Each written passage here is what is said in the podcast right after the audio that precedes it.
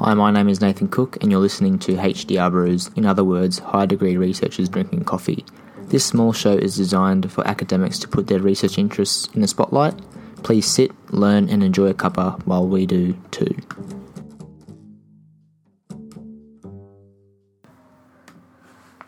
Hello, and welcome to HDR Brews, in other words, high degree researchers drinking coffee. This episode's researcher is Chris Irwin, and Cup of Coffee is brought to you at home. I'm, I'm, having a uh, plunge, just with a little bit of milk inside as well, from Quest down in Burleigh. What are you drinking, Chris? Uh, I have a uh, an espresso uh, pod. Um, it's uh, I think, I think it's the, the Lungo or one of those ones. um, so yeah, I usually I would usually have a doctor's orders because um, uh, I work at Griffith. So across the road, Ben and I um, often go over and buy one of those doctor's orders coffees. They are the, the, the bee's knees. Uh, but today it's homebrew. It is. Uh, it is a very popular coffee shop. That I, I did my um, honors just above it in that um, that E building, and yeah. it was pumping. Like they're open from like six to six, and there's just there's people in scrubs, there's people in physios, there's researchers. It's nuts, and the little that little kitchen, and it's just flying. Like there's people walking around everywhere. It's really good. They're amazing coffee. I don't know about their food, but um, it seems to go off the shelf pretty quickly as well. But uh, yeah, definitely their coffee, um, I, I certainly rate it. Yeah, and especially out there at Griffith with so many, um, you know, cafes and things like that, it's hard to uh, to find a good one. So you need, you need to find one that you like and stick stick to it. Yeah. I'm surprised you're on the Nespressos after doing the research. oh, about the actual caffeine content of it. Yeah, yeah. I'm not too uh, fussed by the actual caffeine content of coffee. I just like the taste of it. Um, I'm, I'm, a, I'm not. I wouldn't say I was a coffee snob, but I, um, I, I, just like coffee. I'll drink instant coffee if I have to, or you know, I'll drink um, pod coffee or, or um, cafe bought coffee. But um, I just really like the taste of coffee. Um, I have about six cups a day. So yeah, I'd say I'm a bit addicted. yeah, you are very notorious for your big your big mug at uh, yep. on, on, level two. There is that is that still there, or you got it at home? No, no, I, uh, I've left it um, left it in the office, and it is it, it creates its own tidal um, wave. That that, that um, coffee mug it is a large one, but yeah. Um, I have I have about four or five of those a day, and um, that, that keeps me going. It's like hold, it's like holding a bowl of soup. It looks good though. Like I think I think I'm the same as well. Like I, you know, yesterday I had a coffee with my dad just at home, and like yeah, instant coffee, like fine, like get the day started as long as you got something going. Um, yeah. And it's it's nice to obviously get one which is made by barista, but you know. We're not. Well, the, the, the, challenge with the barista coffee is that you know if it's if it's always made on milk, um, you know I need to do more exercise to, to cut down, um, you know, or, or, expend a bit more energy. And uh, if I'm drinking milky coffees all the time, I'm, I'm taking about a bazillion calories a day. So yeah, um, which is why I'll only have one cafe bought coffee and then try and uh, use sort of instant or plunged coffee for the rest of the day. So it's made up mostly of water.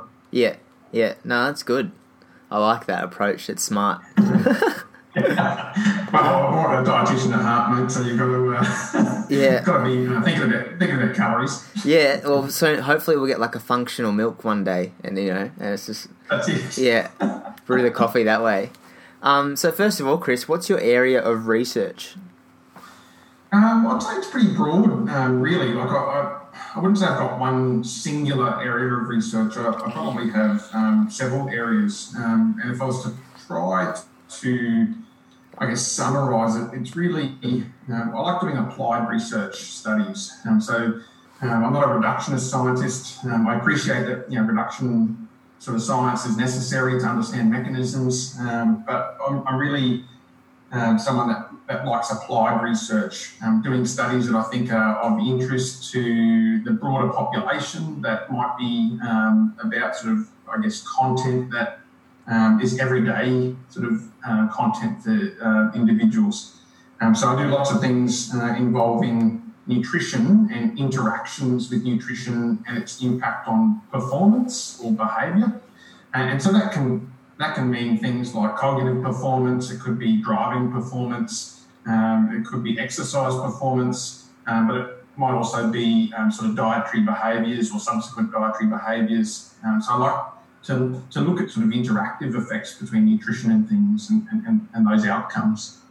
Yeah, and even that comes back just to I've got a thought in my head about even like your smoothie studies that you do, like just running your surveys on on to get information about those you know habits that people do you know see on the news and they start to then use and it's like well, what you know why are you doing this or what do you put in or things like that yeah i mean i think um, you know if you, if you think about the general public um, a lot of them you know, may not necessarily um, appreciate or understand you know research um, but they, they understand um, I guess things that are relevant to them in their everyday life, and, and that's the type of research I like to do. Research that is likely to resonate with the everyday person, um, rather than just um, you know the the science, scientists and the sort of researchers um, alone. I like I like the public being able to understand research at a level that is important to them. You know what happens in their everyday life. You know things like caffeine and alcohol. Um, things like driving and, and you know their ability to um, exercise and perform well.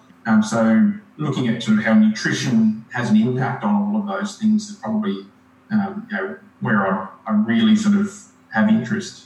And especially if you, you know, if, um, you know, obviously you find findings all the time with the, the types of studies that you're doing.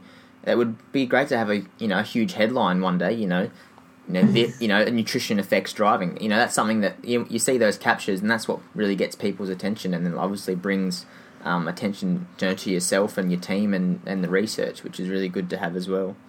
Yeah, I think you know you, you do need to um, try and translate the information that you collect and research to the public. Um, you know, that's the whole point. You don't want you don't want to do research that doesn't go anywhere or sits in the top drawer of a you know of a desk somewhere or, or is only available to um, you know the, the, elite scientists in the world. Um, I, I, wanted to do research that uh, really resonates with the, the public domain um, and, and some, you know something of interest to them and uh, and yeah you know part of that is being able to do the research and then be uh, being able to translate that to um, you know the everyday person in a way that they can understand that that matters to them. And um, yeah, part of that's doing it through sort of news reports, and and, and uh, that can be great. Um, sometimes it can sort of go in the opposite direction because they can often miscrew um, some of the things that you, you do in research. Um, but it is important to sort of disseminate the research out to the broader population. And so so could you please talk us through your, your research pathway from, from beginning until now? Sure. Um, it's been it's been a, uh, a, bit of a roller coaster pathway, really, and or there's lots of different sort of paths that, I, that I've, I've taken. Um, I, I, never um, imagined being a researcher when I you know, left high school. I wanted to be an engineer, um, and I, I, went and actually studied for a year at University of Queensland in engineering. I thought I was going to be a, a civil engineer. Um, and it took me a year um, of doing engineering at UQ to realise I didn't want to be an engineer anymore. Um, uh, so, so I, I, left, and, and stupidly enough, or I say stupidly, but you, I have this philosophy that you learn something from no matter what you do, right? You, it doesn't matter what path you take, you're going to learn something. But I, I left that um, engineering degree after a year and then went and got a job in an engineering firm working as a, um, a, a drafter, um, a cadet drafter. So I was doing sort of, you know, planning and, and things on, on, a computer screen. And I did that for three and a half years. And I was like, oh, what am I doing? Why am I doing this? Um, it wasn't a passion. Um, I, I, guess it was more about just earning money at the time. Um, and, and after three and a half years of that, I went, no, I'm going back to uni. Um, and I went went back to uh, uni. That's when I started at Griffith. And uh, I did uh, an undergraduate degree in exercise science. Um, and then did a, uh, another degree at the back end of that in education, and um, I wanted to be a teacher, a high school teacher, and uh, I still haven't had any sort of idea of research or you know that sort of path yet. Um, and then I finished those degrees and, and, went and worked as a high school teacher for five years. So I did a lot of traveling, um, worked over in London, um, traveled over to Canada and the US, and you know, I was teaching in different places around the world. Um, came back to Australia and, and, got a head of department job um, uh, for PE. Um, and again, uh, it was about two years into that, and I went, "This isn't what I want to do. Like, why am I still doing this?" I, I really enjoyed teaching, and I, I really um, I love the idea of sort of trying to, I guess, translate knowledge across to a, a different population. Um, but it still wasn't a passion. And I, I thought, you know, what, what, else do I want to do? And I, have become, I guess, a little bit interested in nutrition at that point in time. And I thought, okay, I'm going to go back to uni and do a master's. And I went back to Griffith, um, and this was back in 2008. Uh, and I did uh, my master's in dietetics. And almost within a couple of weeks of starting my master's, I went, I want to do research in nutrition. It just happened. And I don't know how that happened, but it might have been the people that I had engaged with in nutrition. Um, you know, I met um, some of the um, some of the lecturers, and, and, it just resonated with me at that point. I was like, this is what I want to do. I want to do research in this area, and so from there, almost like I said, within a, couple of weeks of starting my masters, I was like, I'm going to do my PhD. Um, once I finish this masters, and so I did my two years of, of, of masters um, in dietetics, graduated, and went straight into my PhD um, uh, the very next year. So from 2010, um, I did my PhD looking at um, alcohol uh, and its impact on um, cognition and uh, human behaviour, uh, mostly in and around sort of driving performance. So trying to understand um, alcohol impaired driving, but other factors that I guess you, you, you, can put into sort of context around alcohol intake. So things like hydration. Um, and, and uh, I was interested in what impacts hydration and the interaction with alcohol had on, on human behaviour and performance, in particular driving performance. Um, so I did three and a half years roughly of, of PhD, graduated um, with my uh, doctorate, and then um, got a job at Griffith um, uh, straight after that and have been working there um, ever since. Um, so that was in about 2014. Um, and I've been uh, a, a, staff member in the, in the nutrition dietetics department um, ever since and, and uh, been doing research in very similar areas um, you know, around sort of alcohol and um, hydration, but also looking at caffeine. Um, so I did, as part of my masters, I did a, a research study looking at caffeine withdrawal and uh, its impact on, and, and then acute caffeine intake and its impact on uh, exercise performance. Um, so I still had sort of this interest in sport and exercise, um, and uh, uh, that's what I did for my master's research. But it really lit the fire for wanting to continue to do research, and sort of ever, I've done it ever since. Yeah, that's awesome. It's nice to see that people can, you know, have, um, you know, that realization. You're like, oh, you know what, this isn't for me. You know, what's next? Like, what? And it's not obviously, you know, circumstances are different for everyone, but it's fully okay for someone to be like, no, nah, not for me. Stop cold turkey and then move. Like, what's the next thing? And try find that. So. I'm really yeah. yeah. I, I, think um, you know often um, I hear people say that you know they've wasted time or you know, like they, you know, they've done something for a couple of years and they're like, oh, I'm just wasting my time doing that. It's, that's not the philosophy that I take. I, I, think you learn something from every, everything you do, um, and you can you can learn skills that are, are transferable. Um, you can also learn, you know, just about life in general, and, and um, you know, part of that you take with you wherever you go, and um, I guess it makes you a, it makes you a better um, human, but also makes you a better researcher because you understand sort of the nuances of different sort of elements of life. Um, so I never ever have this philosophy that something's a waste of time. I think you learn something from everything you, that you do, and, and you sort of try and hold on to the things that are great. Don't worry about the things that were not good, um, but hold on to the things that were good and, and take them with you.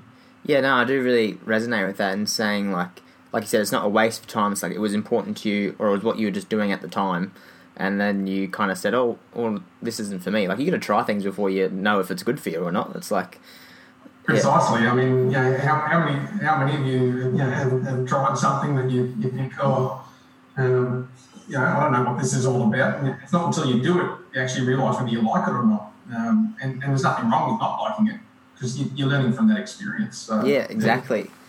And so, what are you currently working on? So you said you've got a few areas of, you know, not necessarily linear research. You got caffeine, you got smoothies, you got exercise, sleep, everything. So what's um what's what are you working down on at the moment? Mate, I've got my hands in, in multiple pies at the moment. So um, you know, I'm doing quite a number of research projects. Um, I'd say the one that I'm, I'm, sort of leading the most at the moment. So often I work with um, you know a number of collaborators. Um, the one that I'm leading at the moment is a study looking at um, the influence of different caffeine sources on um, on cognitive performance. So, you know, there's some thought that um, you know we become a little bit accustomed to consuming certain types of caffeine. You know, I'm a, I'm a big coffee drinker. Other people don't touch coffee. They might you know consume tea, or they might have Red Bull, or you know energy drinks. Others might use capsules or NoDoz tablets, or um, and so we come with, uh, I guess, preconceived ideas around you know, how that caffeine source is going to influence our performance. You know, some people say, oh, when I drink coffee, I don't really feel an effect. But when I drink Red Bull, man, I'm off the charts. Like I'm, you know, I'm buzzed as, and I can perform really well. And so they have this preconceived idea, even though the caffeine dose that they might receive might be identical across the two sources. And so we're looking at a study um, that, that, that's, I guess, looking at different um, administration of different caffeine sources um, so we've got ca- uh, coffee, we've got um, uh, energy drink, and we've got capsules, and then we've got these energy strips that you put in your mouth that dissolve in your mouth. All have this identical doses of caffeine, but obviously a different sort of administration route. Um, and we're going to try and examine, I guess, people's expectation and um, the caffeine source on uh, cognitive performance and driving performance as well. And I just and so that's one that's one study. That, yeah. That's one study I'm sort of mainly leading. Um, but I'm also collaborating with a, a, a bunch of others. Um, so I do some work with uh, a group down in Sydney um, known as the, the Lambert Initiative for Cannabinoid um, Therapeutics. So they do cannabis-based research, um, uh, and uh, there's a lot of hype at the moment around um, cannabidiol, CBD. Um, and, uh, and, we do some research down there looking at um, yeah, THC and, and, CBD and its impact on performance, including cognitive performance, but also driving performance. And as part of my PhD, um, I developed a bit of expertise in driving simulation. Um, so I was able to create driving simulation scenarios um, and you know adopt different scenarios for different research projects. And so I developed the um, driving scenarios for the research that they're doing down in, um, at the Lambert. And uh, so they're, they're, sort of doing that. One of my former PhD students, um, Duck or Danielle, um, she's, uh, she's down there as a postdoc at the moment doing um, that research. And so I'm still collaborating um, with them.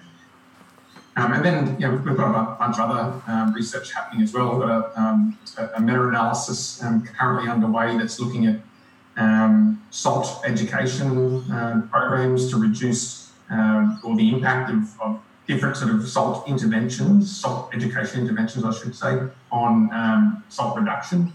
Uh, so I'm collaborating with a, a, former PhD student of mine, um, uh, Saman Khalesi.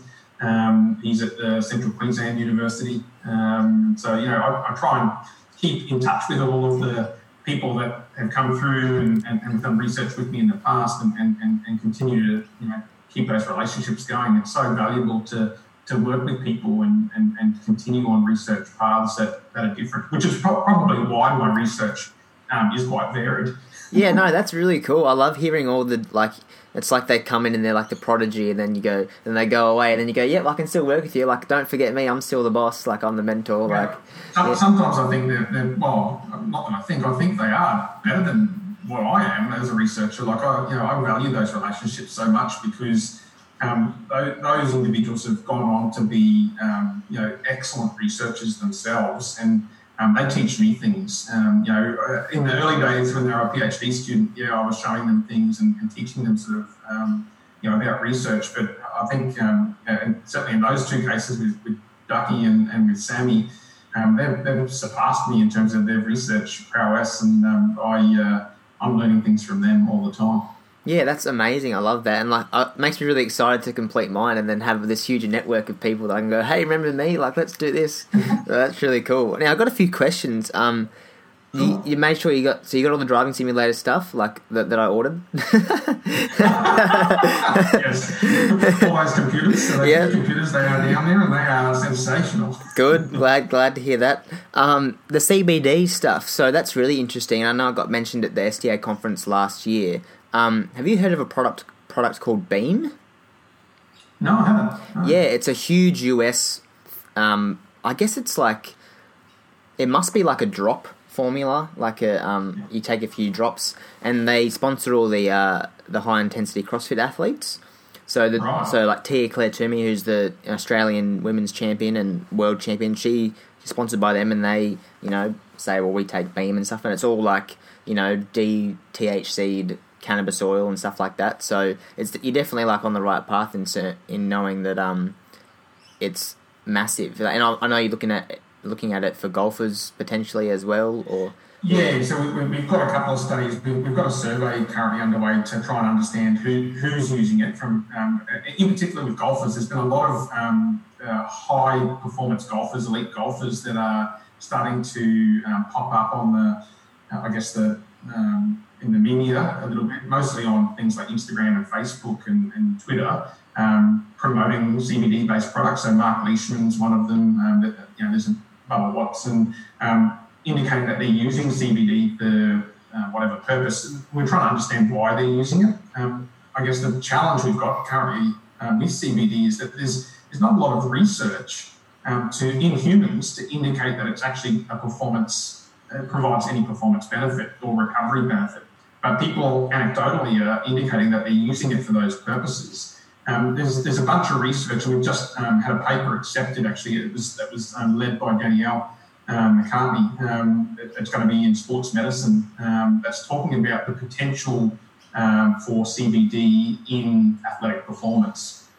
Um, so that's that's only been accepted recently. That'll be that'll be out shortly. But I guess that what it indicates in that paper, and what we tried to get across was that the current research is done in sort of early models, you know, rodent models, in cell studies, um, to try and understand the mechanisms. Uh, and there is potential for it in some aspects, but there's no human studies that have actually looked at this. So there's real opportunity there. Um, and given the, as you mentioned, you know, the, the athletes that are using it, the companies that are coming out, it's a huge industry. Um, and uh, I did hear recently that the um, there may be um, changes to the laws around nutraceuticals being allowed in Australia. So at the moment, um, CBD's um, a prescribed drug. It's, it's a Schedule 4 drug. Um, there's talk that it might be dropped um, from that Schedule 4 ranking uh, to a lower ranking, which will allow the nu- nutraceutical products to be available in the market over the counter. Yeah, wow. So, oh, well, I'd imagine then that those products that I mentioned, like Beam, wouldn't be able to come to Australia. Is that right? Um, so products products at the moment can come to Australia, but it needs to be prescribed by a physician. Um, so you can't actually get access to it, well, you shouldn't be able to get access to it um, uh, without um, yeah a, a prescription. Uh, but that that's likely to change in, in the you know in the near future with um, changes in policy. Um, certainly, a lot of the athletes that are currently using it are getting um, nutraceutical products from from overseas. So they're you know they're, they're either in the US or um, in um, in Europe where um, THC is actually legal. Um, Yeah. So, yeah, wow. yeah. And then you mentioned the strips. I haven't tried them. Have you tried the Revy strips? I have, yeah. So I, I, one of the um, uh, other philo- philosophies I guess I always abide by in research is that um, if I am asking people to do a research study, I have to have done it myself. Um, so I normally won't um, um, you know, start a study and start collecting data unless I've, I've gone through the protocol myself because I want to know what it's like. Um, you know, what sort of burden you're placing on participants. So in that case, um, you know, I have, I've done that study and I was one of the participants um, and uh, I had the caffeine strips.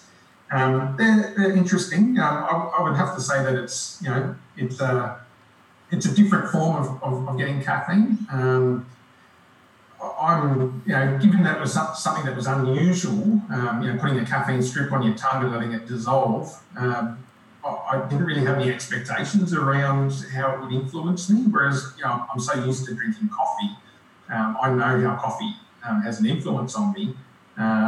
That, you know, I, I- had a, I guess, a bit of a bias towards what coffee would do. Whereas I didn't really have any expectations for the for the strips.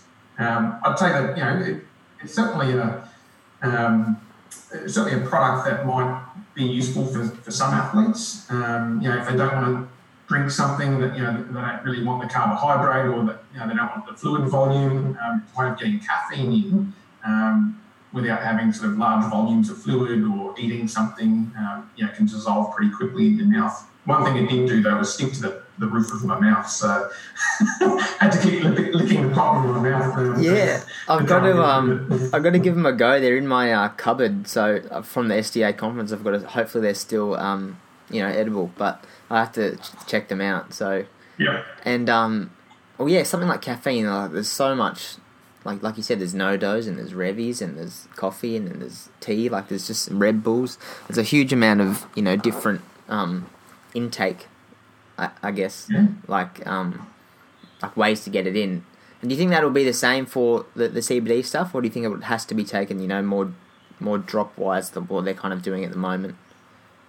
Um, well, we're actually um, so we've got another study um, currently underway looking at um, uh, it's a systematic review and meta analysis of um, it's not CBD per se, but it's it, it's THC. Um, so you know, it's a it's a CBD is another product within cannabis, but um, we're looking at different routes of administration for the impact of THC, and I would think it would be much the same as CBD. So we're looking at whether it's vaped, whether it, um, whether it's um, orally administered administered via drops or um, you know in food um, versus smoking. So there's you know obviously the different administration routes that you can use. And so we're trying to understand whether there is a different um, impact of using the different administration route uh, and its impact on, um, on subsequent sort of cognitive performance. With CBD, um, it's interesting because you've got CBD receptors all over your body, um, and um, you know the way that you sort of administer it,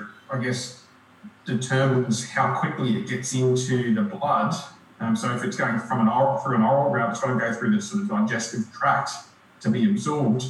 Uh, and whether you've then consumed something on an empty stomach versus on a um, you know a full stomach um, will change gastric emptying rate, and so therefore how quickly it sort of gets absorbed through the small intestine versus the stomach.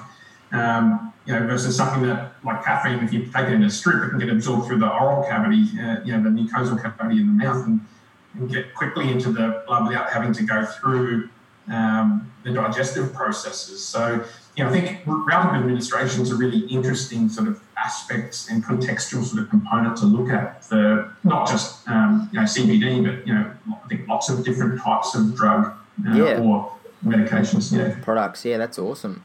I really like that you do try um, all the things that you know before you uh, do them. I remember you saying in our lectures years ago, you're like, yeah, I was, you know, I don't.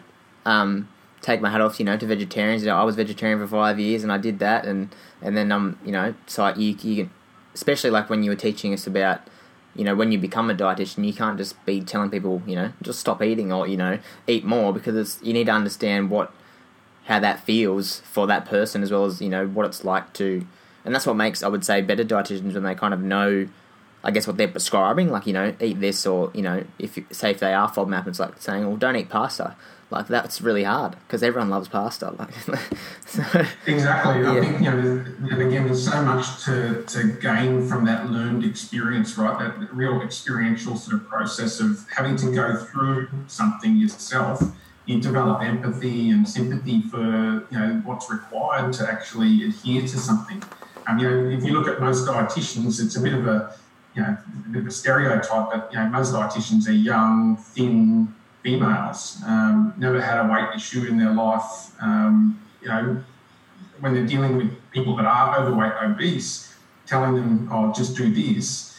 Um, you know, having having never have, had to experience that themselves, it could be challenging then to you know when you're just providing that advice and they're not understanding the, the implications or the challenges associated with that. Um, I guess you know you, you lose a little bit of that rapport that you, you should really have um, and that empathy.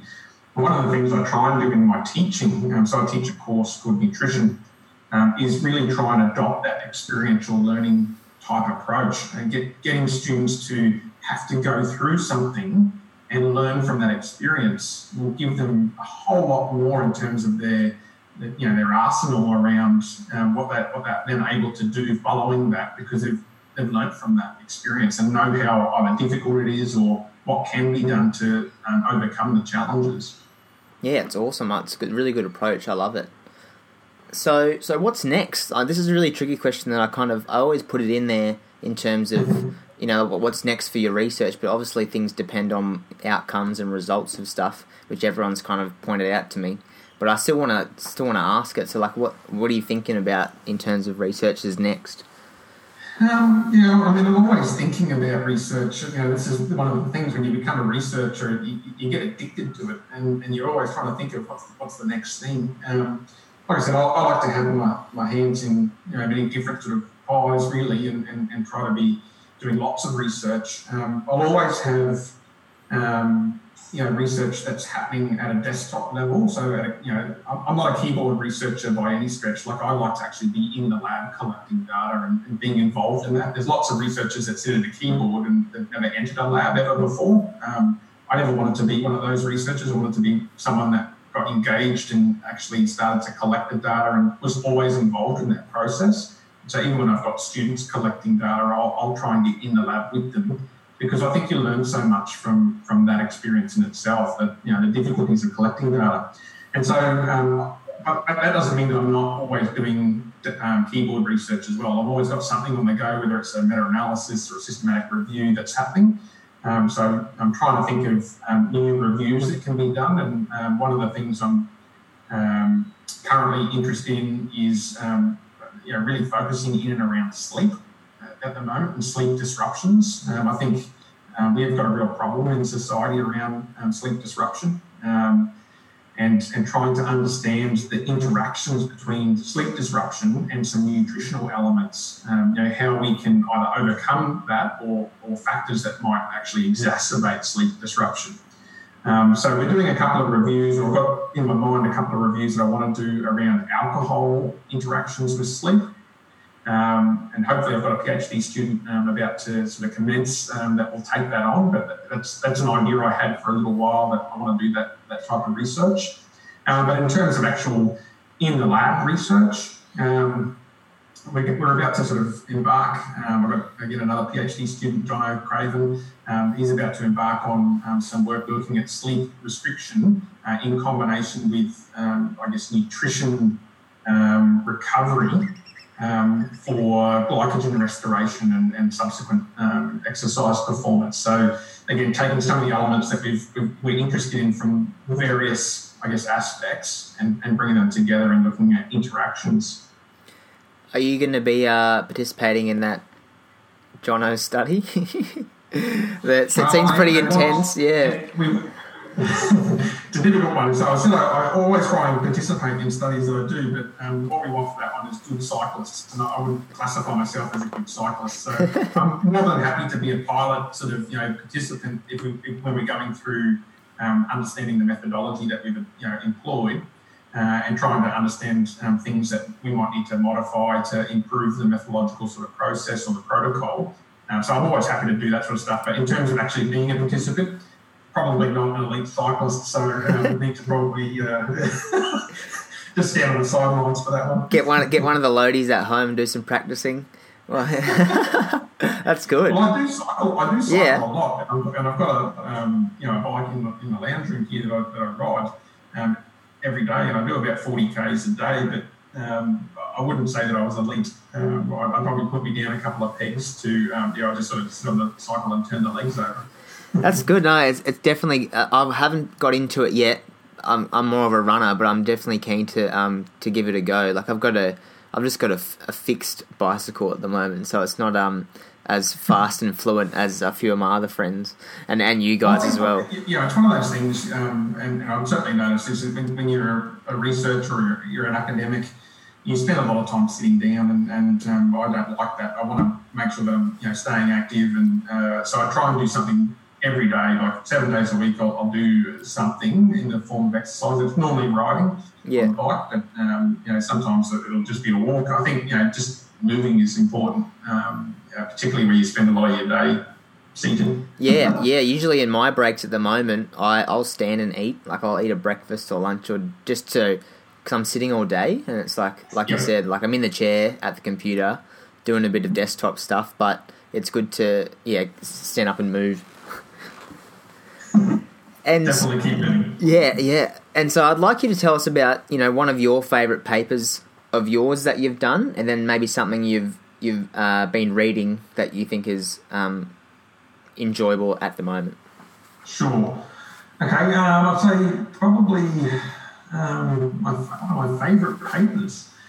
I'd say probably uh, one of my favourite ones was um, one we did a few years ago, and I had an honours student um, who was involved in this, and it was looking at um, simulated driving. We were looking at distracted driving and different forms of distraction. Um, so we, we uh, I developed a, a driving scenario, um, and, include, and the distractions we had were um, just drinking a bottle of water, or drinking a bottle of water and texting, versus eating a Subway sandwich um, while and, and, having a drink. Um, and you had to drive this sort of route that went for about 15 kilometres. You had to eat this six-inch Subway sandwich while you were driving. Um, and we're looking at what impact you know eating had while we were driving, and it was actually quite interesting um, that study. Um, and again, I was a participant. Um, I hate Subway to be honest. I, I, I, just don't like the smell of the Subway. Um, but you know, I sort of put all that aside, jumped in the car, and had my Subway sandwich while I was driving. And what we found from that study was um, that, that eating was was just as impairing as texting. But if you if you just drank out of a water bottle, like just drinking water out of a water bottle, that didn't impair driving performance at all. But the texting and the, and the eating were almost identical in terms of um, driving impairment. Wow, that's crazy. That's really cool. Yeah. and that's like again coming to what you said about you know applicable questions that can be transferred to society. You know, like people are always on their phones or they're you know if I if I go to my partner's house, it's a it's a thirty minute drive. I'll definitely have a sip of water. You know, or yeah. um, so. But don't eat, don't eat a Subway sandwich. No, I won't be eating Subways. No. Also need like an I apple. Mean, yeah, so, yeah. yeah. This this is the type of research that I really like doing. Like I said, it's applied. It's stuff that you know people do on a daily basis, and, and just knowing what impact that has, um, I think is really important. But trying to, I guess, translate that into um, behavioural change is the is the challenging task. How do we how do we get people to stop using you know their phone while they're driving? I mean, how do we get people to stop eating while they're driving if we know that it, it causes driving impairment? So yeah, and then mm-hmm. a something you've been reading recently. Um, something I've been reading. I'd say um, I, I, I, do like. Uh, there's a, a, paper that recently came out um, in the British Journal of Nutrition. Um, it was talking about physiological responses to maximal eating in, in male participants. Essentially, it was looking at um, uh, when they gave participants an opportunity to eat as much as they like, um, and they gave them pizza to eat, um, so they could eat as much pizza as they liked, and they wanted to look at the one how much they ate when they, and it was dependent on the um, instructions that they provided. They said um, in, there were two trials from memory. I'm, I'm, going from memory here. Um, that they had to they could eat as much as they like or eat until you're comfortably full. So you know two sort of slightly different instructions, and then gave them ad libitum access to pizza, and, and then they measured how much they ate um, so the number of calories they, they consume, but also looked at other physiological responses, so things like appetite regulating hormones, you know, ghrelin, those sorts of things. Um, and so that was a paper I really enjoyed reading um, that was only recently published. That's awesome. And what, do you know what, what did they find? Um, I can't remember off the top of my head. That's all right. Yeah. Because when you're reading so much, like you know, things go in and things go out so quickly. Yeah. Yeah. Yeah. I honestly, um, for the life of me, can't remember what they said. I know they ate a lot of pizza, or there were some individuals that ate a lot of pizza. Yeah, yeah. I actually had pizza for dinner last night. It was good. Yeah, yeah. No, but I know what you mean. It's definitely like, especially. I don't know if it, like, I haven't read it or anything, but was it with athletes or any any? Was it just normal population or? No, I think it was just um, males who were um, they might have been um, just recreational, sort of you know, uh, uh, not not athletes per se, but just rec- recreationally active um, individuals. I, I can't, can't, quite remember. Um, yeah. When, you, are reading so much research and you're also doing so much research, you, you know things come in and things go out all the time, um, and sometimes you only remember snippets, which is again why it's so important to be able to translate that information in a way that is memorable um, and, and not, that's not discounting how uh, you know the quality of the study. It's just that you know, when you're doing lots and you're reading lots of different research, it, it can actually be challenging to retain that information. Um, and so the, the way it's delivered and the message is so important to make sure that it, it, it does stay with people. Yeah, definitely. I want to. I definitely want to try and learn. Is there any tips tricks of the trade to retain information better? Probably sleeping Yeah. is a good one, I reckon. So I have to get a bit more of that. Uh, but the very last question, Chris, how was your coffee? Um, it, it was good actually. Yeah, I, I don't mind. Like I said, I'm, I'm not too much of a coffee snob. Um, I uh, I enjoy just the taste of coffee, mate. So you can serve me up um, coffee that, that, that looks like bath water or something like that. But um, uh, you know, I'll, I'll, I'll normally drink it. Yeah, yeah. I've got I've got the slash out of ten here. What was that this morning? Uh, what? Sorry. What was that out of ten this morning? Out of ten, I'd say I'd, I'd give it a seven out of ten. Yeah, yeah. I reckon I'm about the same. I just I've I only recently found the plunger in Mum's um you know back of the cupboard while you're at home looking at things. Um, and no, it's it's it's a good way to get it. But I think I might. It's my birthday next week, and I might get a uh, um like an Italian one. The like the Nice. yeah the you know the one on the stove. So I'm pretty keen Yes. for that, and then hopefully I'll be having tens all the time. I have I have heard that um, uh, for coffee in particular that um, when when you uh, when you're purchasing or when you're making coffee, it's the size of the coffee grounds that are important to the flavour and and um, the sensory um, components. Um, and so if you grind it too much, if you grind coffee um, beans down too much, you lose a, a bit of that sort of um, uh, that element. And so having larger coffee grounds is actually um, better. Yeah, actually, look, last week I had I pulled out your textbook, the food science textbook, and it, there's like two, three pages on coffee, and I was in there, and it was talking about that stuff as well. And I was like, I remember our lecture on this. This is good. yeah, no, it's good. It was cool to have like, okay, you know, all the textbooks I've purchased aren't for uh, aren't just for for looks, so it was good. They don't, just sit on the shelf and never get you looked at again. Yeah, yeah. So thanks again for your time this morning, Chris. I do uh, really appreciate it. More than more than uh, welcome, mate. It's great to talk to you, uh, and uh, I think you know what you're doing is excellent. I think uh, you know just chatting to people uh, is, uh, is is one element of, um, of research, but you, you, like I said, you learn lots from lots of different people, and um, you know even if you take away a small thing, it, it's valuable. So yeah, it's very nice to talk to you. Thanks, Chris. No worries.